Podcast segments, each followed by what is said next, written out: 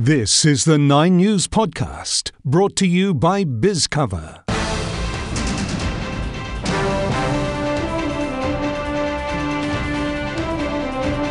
Coming up, neighbours step in after shark bite, trade apprentices in short supply, and a tough lesson for Australia's men's cricket side. I'm Madeline McNeil with this morning's Nine News Podcast. Locals are being praised for helping save the life of a swimmer seriously injured by a shark in Sydney Harbour. A woman was swimming near a jetty at Elizabeth Bay when the animal latched onto her legs. Bystanders heard her screams and helped pull her to safety. Georgia was among them. She's told Nines today the injuries were substantial. Bone's broken and it's pretty hectic actually.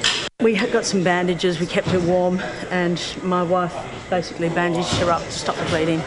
There are concerns China and Papua New Guinea are in early stage negotiations over a potential security and policing deal. The federal government is being urged to intervene after PNG's foreign minister confirmed an offer was made by Beijing. The offer feared to be a move by China to spread its influence in the region. Australia's need for more homes is growing, but the number of tradies and apprentices is shrinking. Nine's Gabriel Hodson. Tradies are scratching their heads, wondering where the next generation of apprentices will come from. The federal government wants 1.2 million new homes within five years, but according to a News Corp report, Sydney alone has 1,700 apprentice jobs listed on Seek. Latest stats show a little under 70,000 people in New South Wales were in trade based apprenticeships last financial year, and that's actually down about 5% on the year before. Disturbingly, more than 18,000 had pulled out of their courses. Construction groups want urgent action to attract and keep new workers and say apprentice wages are one of the biggest turn-offs. Gabriel Hodson, 9 News. Residents in southeast Queensland are being warned to brace for more heavy rainfall. A coastal trough is forecast to bring up to 100 millimetres of rain, potentially leading to flash flooding in areas north of Ipswich and east of Tara to Bundaberg. A confronting new campaign is being launched in New South Wales to discourage young people from vaping. Nine reporter Clinton Maynard. Xavier Roper had only been using vapes for less than a year when he woke up one night struggling to breathe. He was rushed to hospital and was 30 minutes away from suffocating. He features in a new ad campaign urging young people not to follow him. The federal government has toughened up laws and they'll be tightened further in March. State Health Minister Ryan Park is hoping the ad campaign will be effective as it features young people sharing their stories. The number of 16 to 24 year olds vaping has quadrupled in recent years. In Sydney, Clinton Maynard, 9 News. Health experts want the federal government to address the high rate of people with a disability who are addicted to smoking.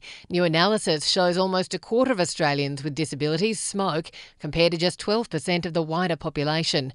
Research Director Billie Bonevski says we need to develop more targeted prevention strategies. We need to integrate smoking cessation support into disability services and we need to raise education about the benefits of quitting a cancer charity which claimed to be sending 100% of donations to children in need is being investigated. A Sydney Morning Herald investigations found the Kids with Cancer Foundation directly paid only 9% of revenue to families and hospitals in 2021. Fair Trading's looking into whether the organisation breached the law.